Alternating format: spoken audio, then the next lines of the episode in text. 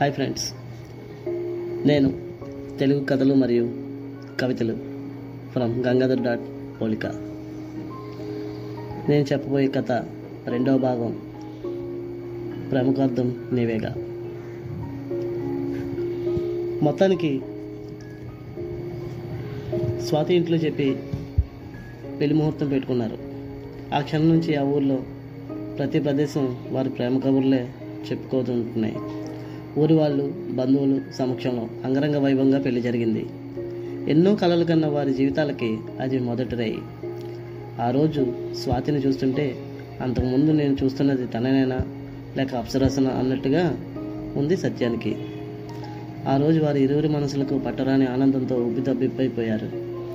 ఒకరి గురించి ఒకరు ఇంకా ఎక్కువ తెలుసుకోగలిగిన క్షణాలు వాళ్ళకి సొంతమయ్యాయి. ఆ క్షణం ఆ రాత్రి వాళ్ళ జీవితానికి మర్చిపోలేనిది. స్వాతి ప్రేమగా బావా అని పిలిచింది. ఆ పిలుపు విన్న సత్యానికి కళ్ళల్లో ఒక్కసారిగా కిర్రని నీళ్ళు తిరిగాయి. అలా స్వాతిని చూస్తూ ఏది? మళ్ళీ ఒకసారి పిలు అన్నాడు. అప్పుడు స్వాతి బావా అంది. ఎప్పుడూ నన్ను ఇలాగే ప్రేమిస్తావుగా? అని అడిగాడు సత్యం. అందుకు నా ప్రాణం చివరి శ్వాస విడిచిన నన్ను మర్చిపోతానేమో కానీ నిన్ను మర్చిపోవడం ఈ జన్మలో జరగదు అంటూ చెప్పింది స్వాతి. ఎప్పుడైతే స్వాతి అలా చెప్పిందో పట్టరాని సంతోషంతో స్వాతిని దగ్గర తీసుకుపోయాడు ఆ బావా ఒక్క క్షణం ఆగు. నాకు ఒక చిన్న డౌట్ ఉంది అని అడిగింది. ఆ ఏంటి చెప్పు అన్నాడు సత్యం. అది చెబితే ఈరోజు నీకు నా సర్వస్వాన్ని అందిస్తాను అని చెప్పి నేరుగా భూమిని తాకుతున్న సూర్యకిరణాలకి ఒక్కసారిగా అడ్డు వచ్చిన మేఘంలా తన చేరుచెంగుని అడ్డు పెట్టుకుంటూ అడిగింది అలా జరిగిన సన్నివేశానికి ఒక్కసారిగా నిట్టూచారు సత్యం. బావా ప్రేమ అంటే ఒకరి శరీరాలను ఒకరు పెనవేసుకోవడమేనా? ప్రేమ అంటే మరి ఇంకేమీ కాదా? ప్రేమ అంటే ముద్దులు పెట్టుకోవడమేనా? అని చెప్పి అడిగింది సత్యాన్ని. అప్పుడు సత్యం అంటే ఏ అంతకంటే ప్రేమను చూపించడానికి ఇంకేముంటుంది బంగారం? అంటూ స్వాతి బొగ్గపై ముద్దు పెట్టాడు.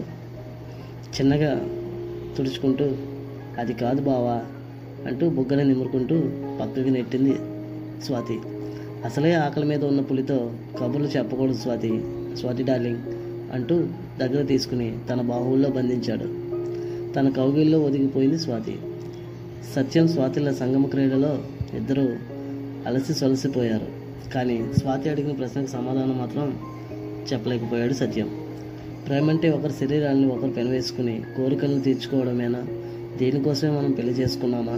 అని పదే పదే తన మనసులో తొలిచివేస్తుంది స్వాతికి. కానీ సత్యంతో అలా ఏకాంతంగా కలిసి ఉండటంలో తనను తాను మర్చిపోయింది. అలా కొన్ని రోజులు గడిచాయి. ఒకరోజు సత్యం యథావిధిగా పనికి వెళ్ళిపోయాడు. కొన్ని రోజుల తర్వాత ఊళ్ళోనే సత్యంకి సంబంధించిన స్థలంలో ఒక పాక కట్టి ఇచ్చాడు నారాయణ.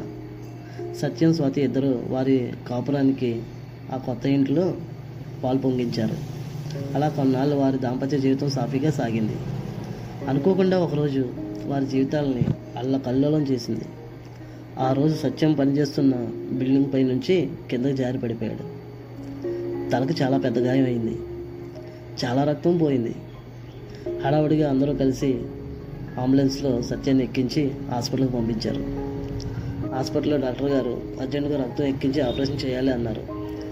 దాంతో తెలిసిన వారిని అందరినీ సత్యం బ్లడ్ గ్రూప్ సరిపోయే వాళ్ళందరినీ అడిగి చూసింది స్వాతి కానీ ఎవరూ ముందుకు రాలేదు. సత్యం బావ లారీ డ్రైవర్ సుందరం రక్తం ఇస్తాను అన్నాడు. కానీ డాక్టర్ గారు అతను రక్తం ఎక్కించడానికి కుదరదని చెప్పారు. ఎందుకు అని అడిగ్గా అతను ముందు రోజు మందు తాగి ఉన్నాడు. పైగా సరైన నిద్ర లేదు. ఎవరైనా సరే రక్తం ఇవ్వాలంటే వాళ్ళు ఇరవై నాలుగు గంటల ముందు ఎటువంటి ఆల్కహాల్ తీసుకోకూడదు. అలాగే సిగరెట్ కాల్చకూడదు. అంతేకాకుండా సరైన నిద్ర తిండి తీసుకొని వారు రక్తం ఇవ్వడానికి అర్హులు కాదని చెప్పడంతో ఏం చేయాలో పాలుతో పాలుపోలేదు స్వాతికి. ఇంతలో అనుకోకుండా ఒక వ్యక్తి రక్తం ఇవ్వడంతో సత్యానికి ఆపరేషన్ చేశారు. తర్వాత కొంతకాలానికి మళ్ళీ పనికి వెళ్ళడం మొదలుపెట్టాడు. కానీ ప్రతి వారం రోజుకోసారి జ్వరం రావడం నీరసించిపోవడం ఏమీ అర్థమయ్యేది కాదు ఇద్దరికి. కుటుంబం గడవడం కష్టంగా ఉన్న సమయంలో ఆ ఊరి గవర్నమెంట్ నర్సు స్వాతికి ఒక సలహా ఇచ్చింది. ఇప్పుడు ప్రస్తుత సమాజంలో ఎయిడ్స్పై అవగాహన కార్యక్రమాలు నిర్వహిస్తున్నారు. ఇందులో చురుకైన వారు అనర్గళంగా మాట్లాడగలిగిన వారు వాక్ చాతుర్యం ఉన్నవాళ్ళు పాల్గొనవచ్చని అలా వచ్చిన వారికి ప్రభుత్వం వారు కాస్త పారితోషికం కూడా ఇస్తున్నారని చెప్పింది. రోజుకి కొన్ని గంటలు మాత్రమే ప్రచారం చేయాలి. ఇందులో రెండు ఉపయోగాలు ఉన్నాయి స్వాతి. అవి ఏంటంటే ఒకటి ఒక పక్క మానవ సేవ మరో పక్క డబ్బు సంపాదన అని చెప్పగానే అంటే మన పని చేసుకుంటూనే మానవ సేవ కూడా ఇందులో చేస్తాం. అంటే ఆ మాధవుణ్ణి కొలిచినట్టే కదా.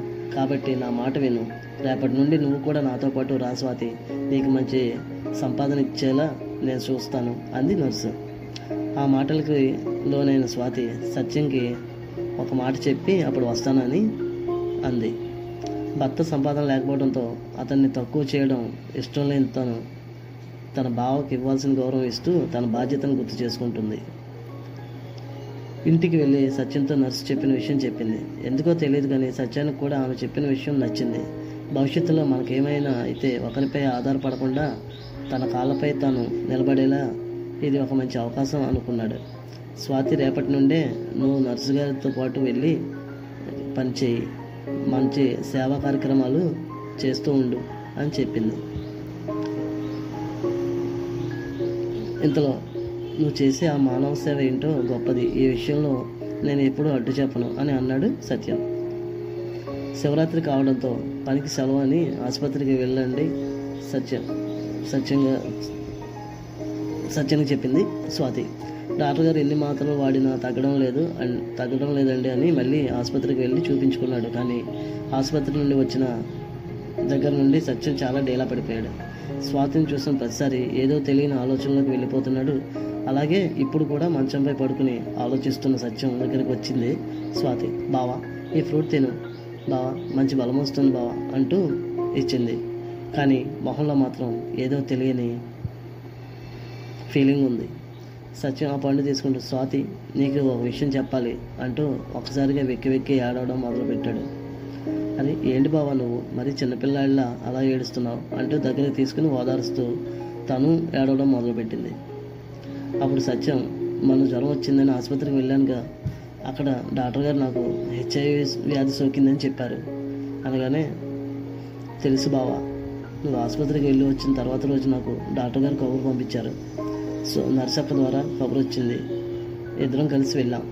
నీకు సోకిన వ్యాధి గురించి వివరించారు అని చెప్పింది స్వాతి.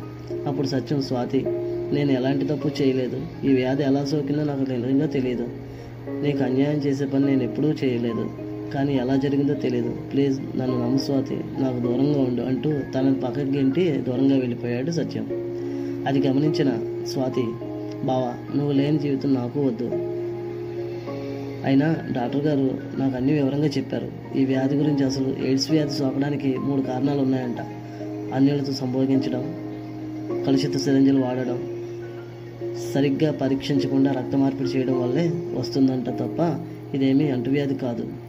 అది కోరి తెచ్చుకున్న వ్యాధి తప్ప మామూలుగా అయితే వచ్చేది కాదు. కానీ మనం అనుకోకుండా ఈ వ్యాధికి నువ్వు గురవడం జరిగింది.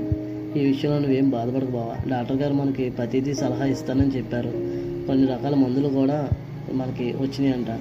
ఇప్పుడు శక్తివంతమైన ఏఆర్టీ మందులని అందుబాటులో కూడా ఉన్నాయంట. కాబట్టి ఇప్పుడు ఈ వ్యాధిని మధుమేహం రక్తపోటు వంటి వ్యాధుల లాగానే దీర్ఘకాలం నియంత్రించే వ్యాధిగా వ్యవహరిస్తున్నారని డాక్టర్ గారు చెప్పారు. దయచేసి నువ్వు డేలా పడకు బావా. బెంగ పెట్టుకోవద్దు.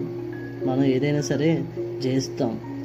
ఈ వ్యాధికి గుండె నిబ్బరం ఎంతో అవసరం. నేను నెగ్గగలను నేను జయిస్తాను ఈ వ్యాధిని అని చెప్పి నువ్వు ఎప్పటికప్పుడు నీ మనసులో నువ్వు అనుకుంటూ ఉంటే ఎలాంటి రోగాన్ని అయినా సరే మందులు లేకుండా కూడా తగ్గించవచ్చు అని చెప్పి డాక్టర్ గారు చెప్పారు. కాబట్టి బావా నువ్వేం భయపడవద్దు. రేపు మన ఇద్దరం డాక్టర్ గారి వద్దకు వెళ్దాం. ఆయన మనకి ఏదో కౌన్సిలింగ్ ఇస్తారట అని చెప్పగానే సత్యానికి ఏ మాటలు రాలేదు. ఏమనాలో తెలియని పరిస్థితి ఏం చేయాలో తోచిన పరిస్థితిలో ఒక్కసారిగా స్వాతిని పట్టుకుని విలవలా ఏడుస్తూ ఉక్కిరి బిక్కిరి అయిపోయాడు. అటువంటి సమయంలో స్వాతి కూడా తన ప్రేమలకి ఏం చెప్పాలో తెలియక సత్యాన్ని ఇంకా గాఢంగా హత్తుకుని ఏడవడం మొదలుపెట్టింది.